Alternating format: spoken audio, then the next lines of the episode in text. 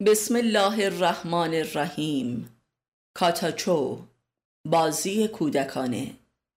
پدید شناسی بازی های روانی بشر. معلف استاد علی اکبر خانجانی. صفحه ده.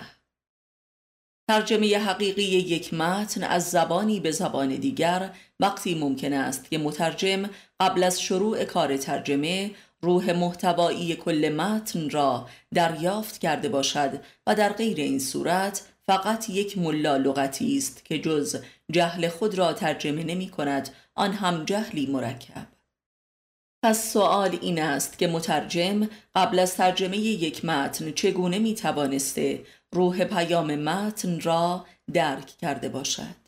در پاسخ به این سوال فقط یک نکته مطرح است که باید قلبا درک شود و آن رابطه قلبی و روحی با نویسنده متن است که بایستی در جایی و بگونه مستقیم و یا غیر مستقیم در خواب یا بیداری اتفاق افتاده باشد وگرنه بیمایی فتیر است که یبوست می آورد و یا اسهال ولی محک زنده ای به دست می دهم تا یک مترجم بداند که چه کتابی را ترجمه کند و یا نکند. اگر مترجم کتابی خارجی را برداشت و با خواندن یک جمله یا یک پاراگراف آن دچار نوعی خلصه معنوی و تصاعد فکری شد باید آن را ترجمه کند در غیر این صورت بایستی رهایش نماید. بدترین حماقت و احمقانه ترین حماقت حماقت حاصل از دانستن است که به صورت کبر و غرور و ادعا رخ می نماید زیرا دانستن چیزی جز دانستن ندانستن نیست. آگاهی بر حماقت خیش پس دانستن اگر خشوع وجودی نیاورد دانستن نیست. ولی کدام دانستن است که خشوع می آورد خشوع طبیعی و صادقانه و عملی. ندانستن. پس ندانستن دانستن طبیعی است. کمال دانایی یافتن نادانی خیش است و پذیرش و واقع شدن در آن. بزرگترین خطر این است که آدمی بخواهد مثل کس دیگری شود. چون مثل او نمی شود بلکه دشمن او می شود یعنی دشمن خودش می شود و این فرد مورد تقلید هرچه که بزرگتر باشد این دشمن هم بزرگتر است. با فهم این واقعه به فهمی جامع و بنیادین از کل روان افراد و جوامع و تاریخ و فرهنگ نائل می شویم. تمدنها جملگی محصول همین واقعه هستند و به همین دلیل تا این حد خطرناک و عدو می باشند.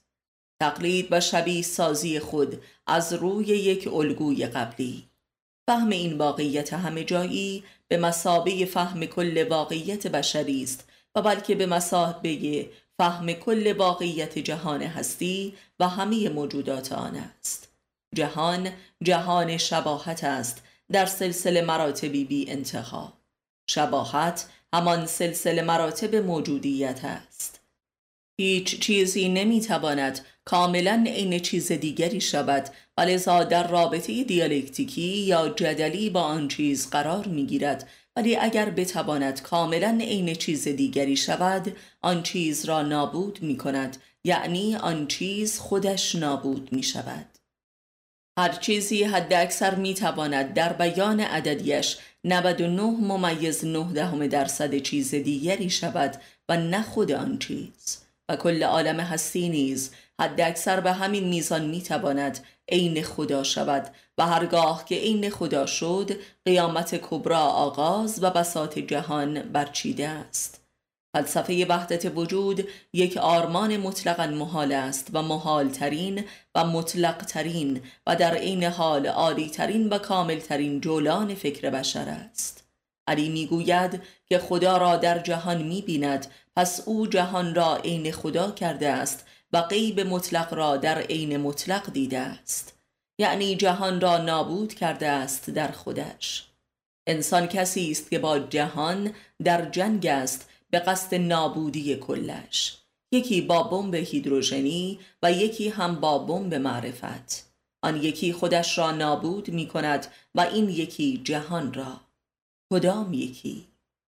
آدمی هرچه که در سمت توحید بیشتر تلاش و حرکت می کند در سخن و عمل مستمرن بر شدت دوگانگیش افزوده می شود و این دوگانگی اوریانتر می شود با آنکه اصلا در این سمت حرکتی ندارد کاملا یگانه و یک دست به نظر می رسد و هست.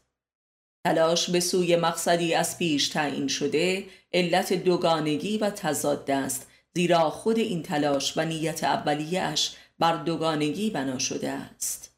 دوگانگی آنچه که هست و آنچه که باید باشد. ولی آدمی تا چون این تلاشی نکند و این تلاش را با تمام وجود به نتیجه نهایی نرساند متوجه نمی شود که آنچه که هست همان است که باید باشد.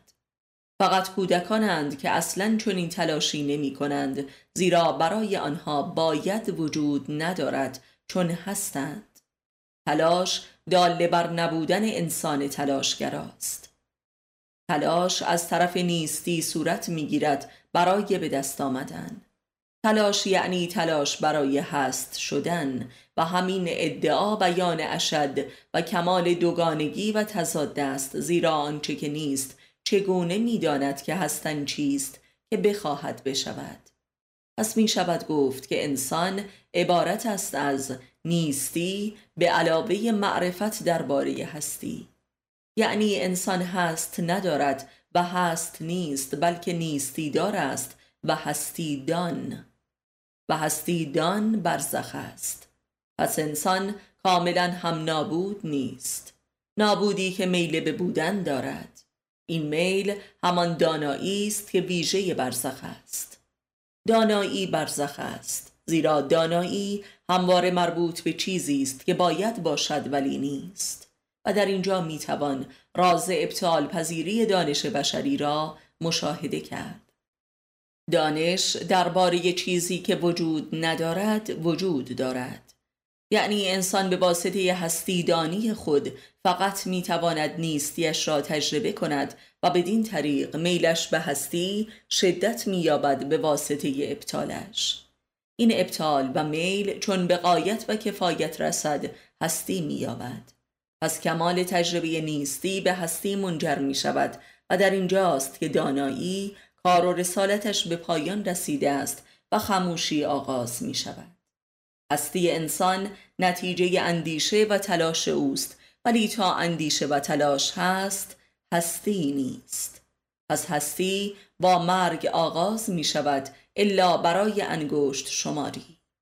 آیا انسان مظهر رقت انگیزی خدا نیست؟ وقتی که هست شد تازه نیست می شود. فقط آنچه که نیست هست. معرفت می‌خواهد از واقعیت سبقت گیرد ولی قافل از اینکه هرچه معرفت پیشتر می رود از واقعیت عقبتر می افتد و واقعیت از آن جلوتر. زیرا معرفت سیر قهقرایی دارد و واقعیت سیر پیش رونده پیشرفته ترین عارف و عالم حقیقی خود را در جایگاه حضرت آدم مییابد. تا آنجا که فاصله عارف با واقعیت به اندازه فاصله هستی تا نیستی می شود و فقط از چنین فاصله مطلقی است که آدمی می تواند آنچه که باید باشد را عینا آنچه که هست ببیند. معرفت بشری در 99 ممیز 99 درصد راهش تماما و به طور فزاینده به سمت زدیت با واقعیت به پیش می رود و فقط وقتی که کامل شد و واقعیت را به طور کامل زیر پا گذاشت آن را عین حقیقت می یابد و تصدیق کننده معرفت. آن 99 ممیز 99 درصد ابلیس شناسی است و ابلیس است. و فقط آن یک صدم درصد آخر است که حق شناسی و حقیقت است. بازی کودکانه در نزد بزرگ سالان هم بیهوده و مسک و غیر قابل تحمل است و هم جالب و فریمنده و به طرز مالی خولیایی مشغول کننده و لذت بخش و خالی کننده سقل تن و روان. که گاه بزرگ سالان را هم به خود می کشد. مخصوصا پیران را که در نهایت سقل قرار دارند. بازی کودکانه به عکس بازی و تفریحات بزرگ سالان به قصد چیزی نیست. به قصد تندرستی، شادابی، رفع خستگی، پر کردن اوقات بیکاری فقط بازی برای بازی است. حتی اگر هر بازی نهایتا به تشنج و گریه و زخم و بیماری منتهی شود باز هم پایان نمییابد و پس از بهبودی از اول شروع می شود همان بازی.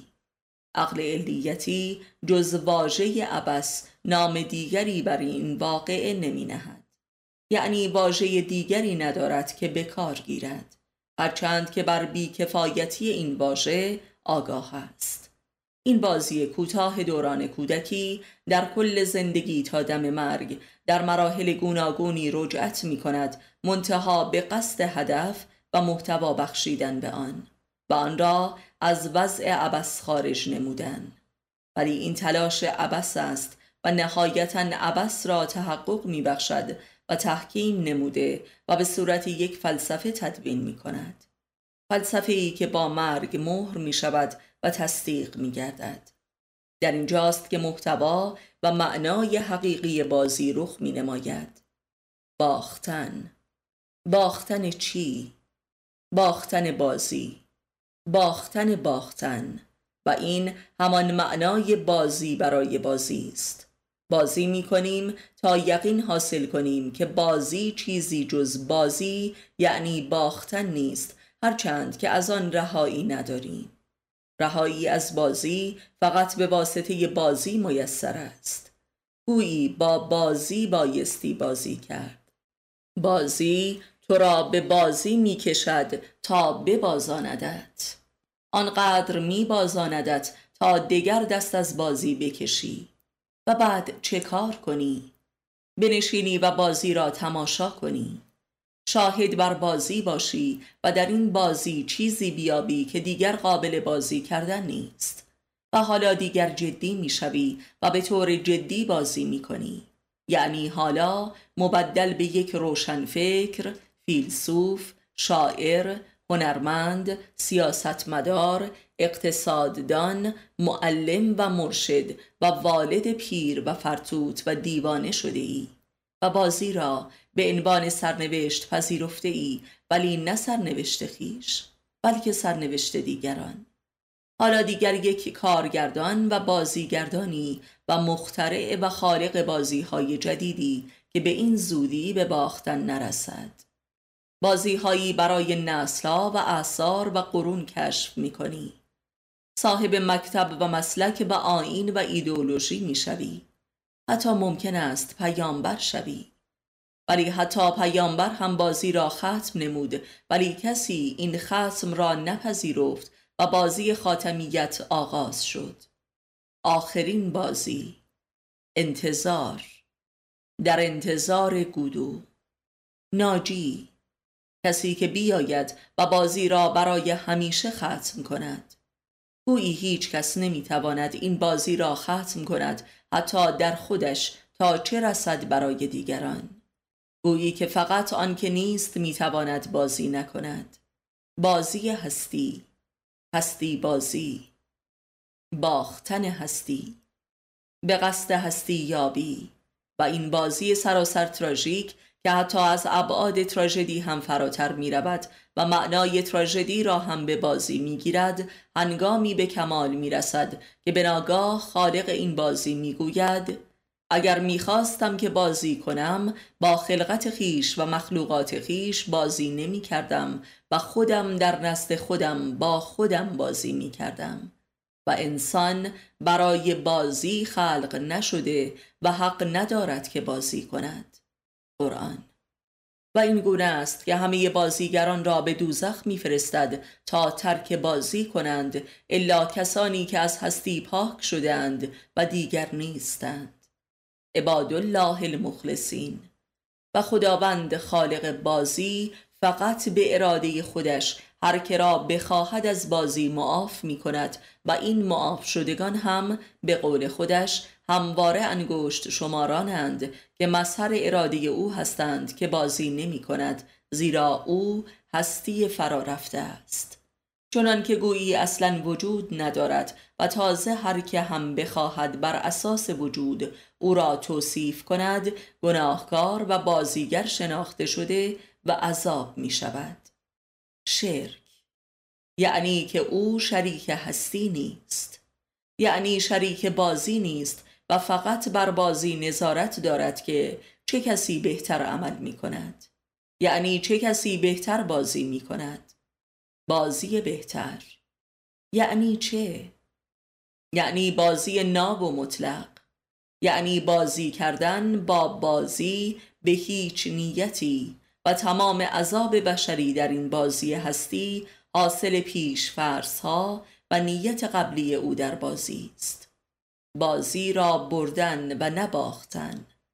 و عباد الله المخلصین کسانی هستند که با نیت باختن بازی می کنند و این نبرد بر علیه هستی است. و کسی که بخواهد با نیت باختن بازی کند به زودی دیگر بازی نمی کند و اصلا به بازی گرفته نمی شود زیرا نفس بازی کردن در نزد عموم بشر نباختن است بلکه بردن است. حالان که نفس حقیقی بازی بازیدن است. و چون به حقیقت این بازی برسی دیگر نمی‌توان بازی کرد. پس چه خواهی کرد؟ سکوت، فراموشی، انفعال تا نیستی. سوء تفاهمی که از هستی بر انسان آرز می شود و انسان خود را دارای هستی می پندارد منشأ بازی است. بازی با چیزی که وجود ندارد. بازی با خیشتن. نیستی با هستی بازی می کند و شاید هم برعکس. این کفر بهتر از آن بازی است. بازی مؤمنانه. نادانی و ناتوانی مطلق چون در رابطه با بودنی نسبی و میرا قرار می‌گیرد بازی می کند و بودن را بازی چه می سازد یک بازی جهنمی. جهنمی از بازی های بیپایان. بازی که آن نادانی و ناتوانی مطلق را نیز بازی می دهد و او را بر او مشتبه می سازد تا آنجا که احساس دانایی و توانایی نسبی می کند و این عرصه تراژدی در بازی است. دانایی نسبی توانایی نسبی. یعنی چه؟ آدمی یا می‌داند و می‌تواند یا نمی‌داند و نمی‌تواند. پس نسبی بودن دانایی و توانایی کارخانه بازیگری انسان است. بازی که جهنم برپا می کند جهنم بازی. بازی یعنی نسبیت. نسبیت همان فلسفه بازی است و بازی فلسفی. آن بازی که بازیگرانش تکه پاره می شوند ولی بازی همچنان ادامه دارد و بازیگران مشتاقتری را به خود می خاند زیرا حالا دیگر جدی شده است یک بازی جدی. فلسفی، عرفانی، علمی، اومانیستی، اگزیستانسیالیستی. بازی نسبی و آنگاه که بوی مرگ می آید بازی جدی می شود و هر که هم آن را جدی نگیرد محکوم به مرگ است یعنی شهید. قهرمان و مسخره ترین بازیگران کسانی هستند که به طور جدی بازی می کنند هنرمندان، رهبران، معلمان و نسخه نویسان اینها ختم کنندگان بازی ها و ابداع کنندگان بازی های جدیدند. بازی که به بازی کردن بیارزد. یعنی چه؟ بازی که به جایی برسد که دیگر بازی نباشد بلکه تماما شیون و نعره و خون و مرگ و نابودی باشد. حماسه تراژدی استوره. و آنگاه که گندش در می آید و همه را به خنده می اندازد تنز سیاه رئالیزم جادویی ارواح بشقاب پرنده و بازی جادویی. جادوی بازی.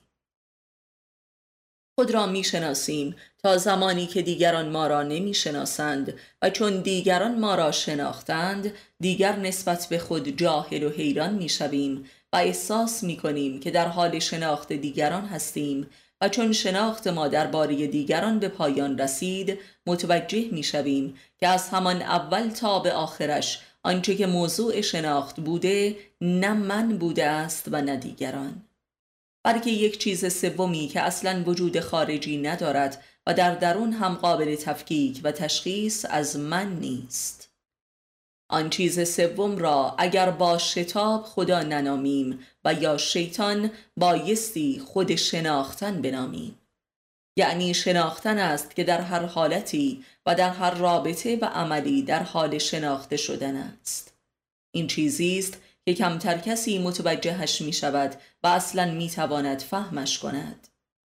و از این مرحله است که شناخت به یک قلمرو جادویی و مسخ کننده ای وارد می شود که وجود فرد بوته آزمون اوست و فرد فقط شاهد بر این آزمون است و هرگاه که در این آزمون دخالت و تصرف و قضاوتی نماید نه تنها دچار اختشاش روانی می شود بلکه ممکن است این وضع موجب شود که آن میهمان خانه وجود فرد را ترک گوید و او را همچنان به مانند یک موجود نیمه مصرف شده بر جای نهد.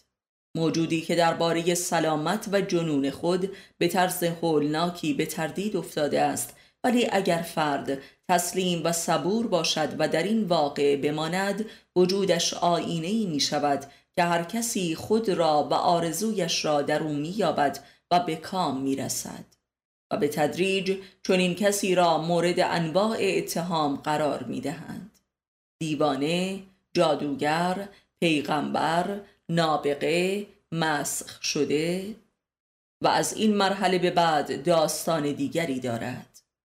عده اندکی دوست مخلص می شوند و ما بقی دشمنان قسم خورده دوست بی وجود او نمی تواند زیست و دشمن با وجود او بر روی زمین محلی برای زیست نمی یابد.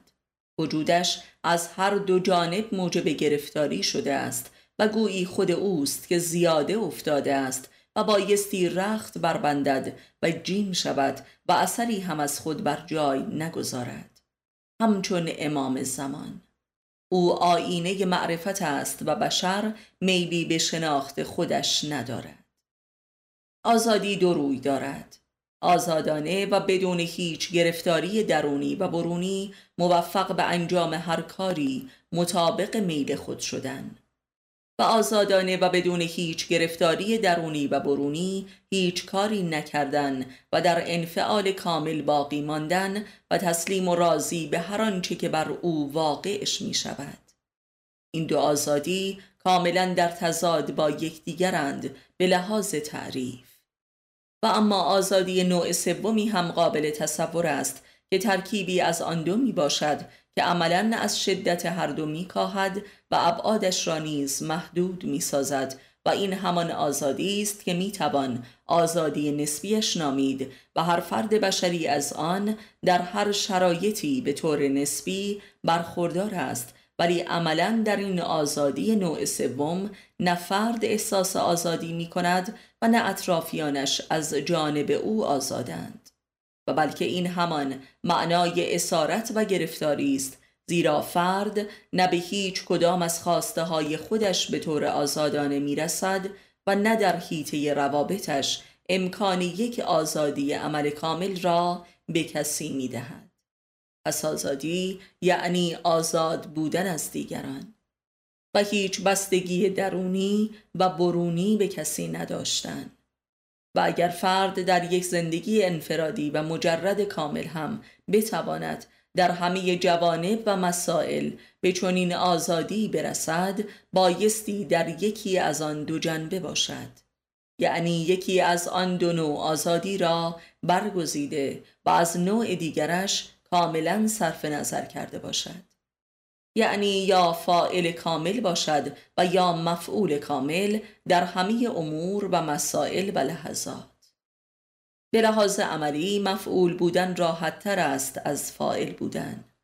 پس مفعول بودن به معنای آزادی نزدیک تر است زیرا در حالت فاعلیت اگر هیچ مانعی هم نباشد تلاش وجود دارد و چون تلاش و انرژی عملی بشر محدود است لذا خود تلاش مانع آزادی است.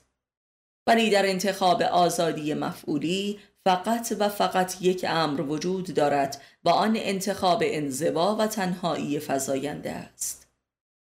آزادی در نوع اولش آزادی اراده و امیال است که کانونش ذهن می باشد و در واقع به مسابه آزادی ذهنی می باشد و آزادی در نوع دوم یا مفعولی آزادی تن است. آزادی ذهنی تن را به بند و عذاب و استثمار می کشد و لذا ضد آن است.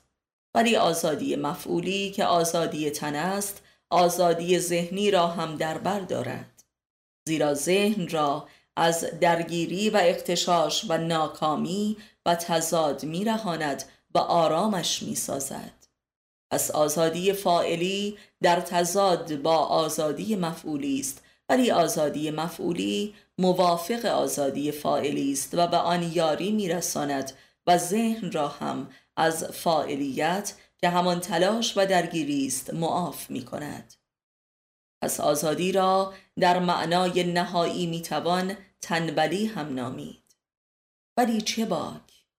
مگر همه آدم ها در بهشت خیال خود چنان وضعی را آرزو نمی کنند؟ منتها با هزاران زجری که هرگز هم به آن بهشت نمی رسند. آیا مگر بهشت موعود یک تنبل خانه کامل نیست؟ و عارفان کامل در مقام نهایی خود موفق به رسیدن چنین مقام و موقعیتی شدند.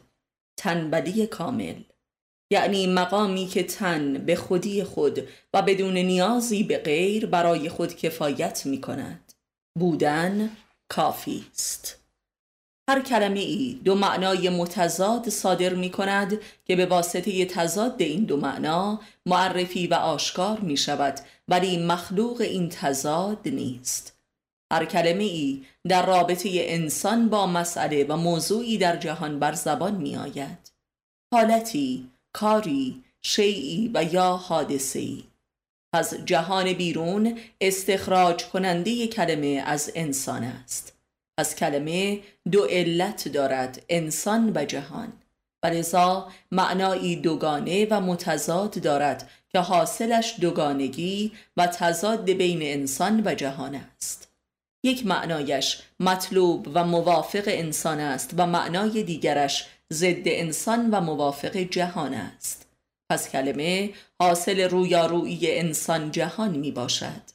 پس کلمه محصول رابطه است و رابطه هم چیزی جز تقابل و جدال نیست. و کلمه نیز سلاحی است که در این مقابله به کار می رود. انسان ماده جهان را مصرف می کند و جهان هم معنای انسان را. پس کلمه محصولی است که انسان در مصرف جهان تولید می کند و جهان همین محصول انسان را می خورد. انسان هرگز نمی تواند تولیدات معنوی خود را به مصرف برساند و تلاش او در این مصرف موجب قحطی و بیماری و ناکامی های عظیمی می شود و گاه او را هلاک می سازد.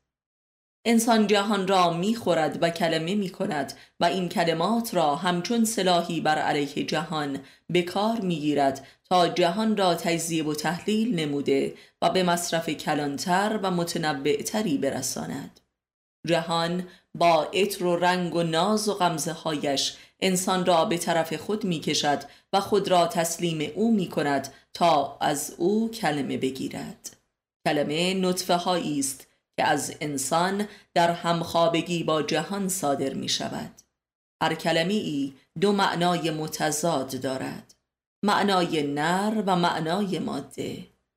معنای مثبت و منفی. معنای فائلی و مفعولی. پس معنای درست و نادرست یا خوب و بد نداریم بلکه معنای فائلی و مفعولی داریم. نر و ماده. همه علوم انسانی و علوم اجتماعی و ادبیات و هنر متعلق به معنای فائلی اند و ماهیتی مفعولی دارند و علوم طبیعی و تجربی متعلق به معنای مفعولی و ماهیتی فائلی دارند. در اینجا دیالکتیکی آشکار می شود و تضاد از حالت ساده و قطبی اولیش خارج می شود و هر کلمه و معنا و پدیده ای در آن واحد هم فائلی است و هم مفعولی و بسته به این دارد که آدمی از جوهره معرفتی و خودشناسانه با آن روبرو شود و یا از جنبه تصرفی.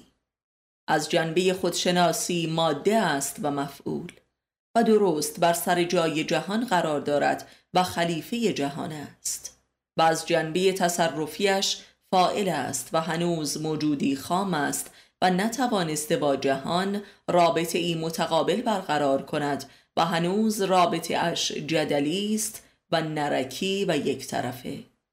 یعنی انسان عارف به لحاظ موقعیت وجودی مفعول و معنس است و لذا معشوق است هرچند که نر باشد و اگر زن باشد درست برعکس می شود هر کلمه ای در نزد انسان مفعول فائل است و در نزد انسان فائل مفعول است. کفر مؤمنانه و ایمان کافرانه صدق ریاکارانه و ریای صادقانه دوستی خسمانه و دشمنی دوستانه علم جاهلانه و جهل عالمانه سلامتی بیمارگونه و بیماری سالم. همه تفاوت ها از همین نوعند فعل فائلانه و فعل مفعولانه. چه کسی می‌تواند بگوید کدام یک برحق و کدام یک ناحق است؟ خوب بدکار و بد نیکوکار. مسئله این است که آدم بخواهد طرف اکثریت باشد و یا اقلیت. کسی که بخواهد بر این اساس قضاوت کند نهایتا دموکرات است زیرا بایستی طرف چیزی را بگیرد که بیشترین طرفدار را دارد و در غیر این صورت فاشیست است و دیکتاتور است و ظالم. شما چه کاری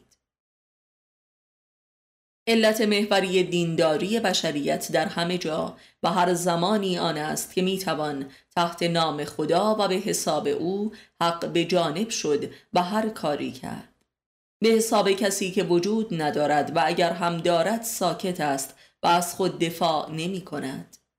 به حسابی که اصلا حسابی ندارد. به حساب بی حسابی هر کاری می توان کرد به حساب خدا و دین.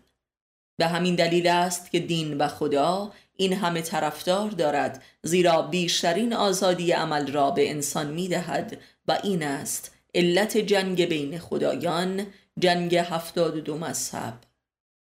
دین خدا آن هم دین تک خدایی بیشترین آزادی را می بخشد و مظهر آزادی است. آنهایی که در مکاتب غیر مذهبی در جستجوی آزادی هستند احمق تشریف دارند. در اخلاق دینی از یک طرف کشتن پشهی گناه دارد و از طرفی کشتن صد هزار نفر ثواب هم دارد. پس اخلاق دینی از منهای بینهایت تا به علاوه بینهایت جای تفسیر دارد. و لذا اخلاقی مطلق است و تأمین کننده آزادی مطلق برای همه افراد بشری با هر خلق و خویی می باشد. کسی که به حساب یک موجود مطلق یعنی خدا زندگی می کند مطلق می شود و می تواند به خودش اجازه هر کاری را بدهد. اخلاق دینی آدمی را در جنایت مقدس می کند. خداپرستی تفسیر بقایت زیرکانه از خودپرستی مطلق و بی انتهاست تا آزادی کامل اراده با وجدانی آسوده.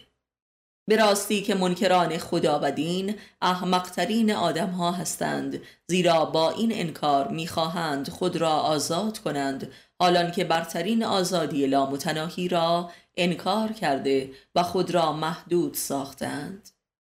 به نام خدا می‌توان هر کاری کرد. این اجازه را خدا به انسان داده است. از این نتیجه گیری هم می‌توان قدیس شد و هم یک شیطان.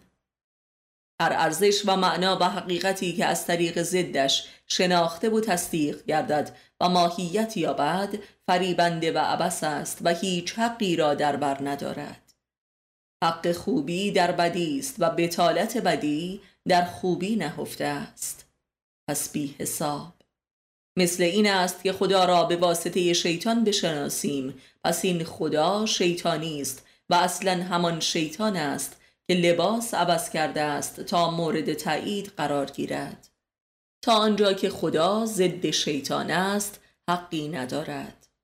تا زمانی که خوبی ضد بدی است خوبیتی ندارد. و تا زمانی که معنا در جدال با پوچی حاصل می شود همان پوچی منطقی است و منطق پوچی است. منطق بدی خوب می نماید منطق شیطان خدایی است.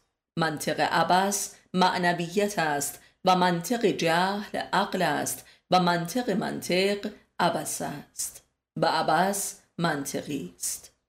معنا و حقیقتی که از قیاس و تناقض تشابه به دست می آید سراسر جهل و جنون و فریب و بیارزش است.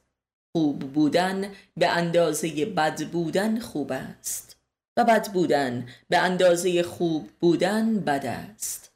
به این دلیل خوب شده ای که توانسته ای لاعقل یکی را بد معرفی کنی. این خوبی ستم است. اگر بدی منفور نباشد خوبی نمی‌تواند مقبول باشد و اگر آدم خوبی نباشد آدم بد منفور نمی شود پس منشه نفرت خود بدی نیست بلکه خوبی است. پس آدم خوب منشه نفرت است ولی خودش را دگرگونه جلوه می دهد پس خوبی همان بدی ریاکار است و به همین ترتیب عاقل نیز همان جاهل و ریاکار است.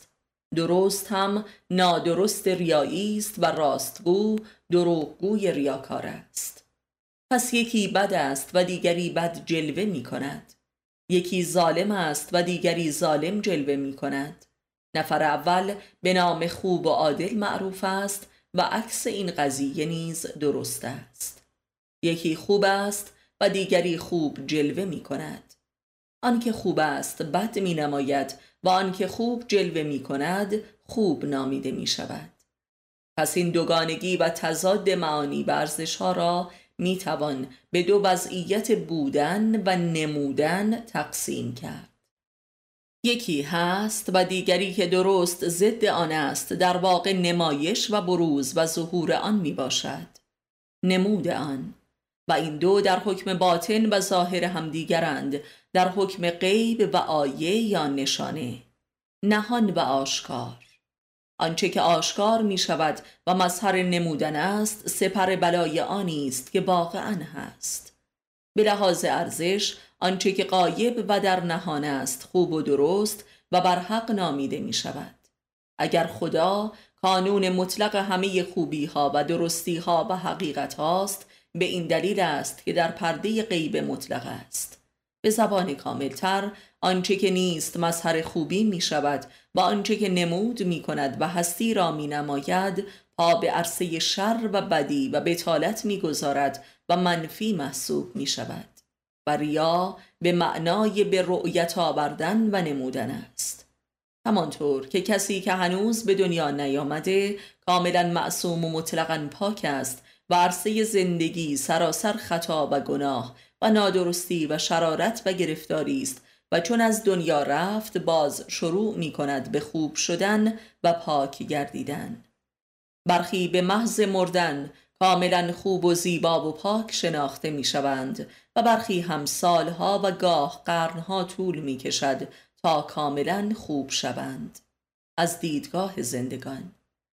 مثال دیگران است که آدمی تا زمانی که در انزباست و یا هنوز در حریم خانه است و پا در حیات و فعالیت شدید اجتماعی سیاسی اقتصادی نگذاشته خوب و معصوم فهمیده می شود و به میزانی که ظهور می کند فقط زشتی ها، شرارت و جهالت هایش آشکار می شود و نه خوبی ها و حقانیتش.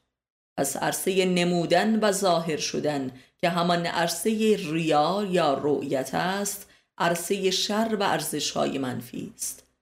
مثلا درباره ظهور امام زمان به نقل از امام صادق علیه السلام آمده است که وقتی که ظهور نمود به قدری از مشرکان و مسلمانان می‌کشد که مسلمانان و مشرکان می‌گویند که این آیا همان قائم آل محمد و مظهر رحمت الهی است؟ یعنی همانهایی که در انتظار ظهورش بودند و به او ایمان داشتند و او را ناجی و مظهر مهر و رحمت می دانستند این سوال را می کنند و نه منکران و غیر مسلمانان و غیر شیعیان. خوب چون آشکار شود بد می شود و بد هم چون نهان گردد خوب می شود علم چون آشکار شود و به عمل درآید شر می شود و تا در دخمه غیب یا جهل است زیبا و عالی معرفی می شود خوب بودن خوب است ولی خوب نمودن بد است. بودن خوب است و نمودن بد است. انسان تا در خیشتن است خوب است چون بیرون آمد بد می شود هر چیزی در ذاتش خوب است و در ظهورش بد است. یعنی هر چیزی در نزد خودش خوب است و در نزد دیگران بد است. هر که بخواهد خود را معرفی کند و بشناساند بد می شود و شرش آشکار می شود و این همان ریاست.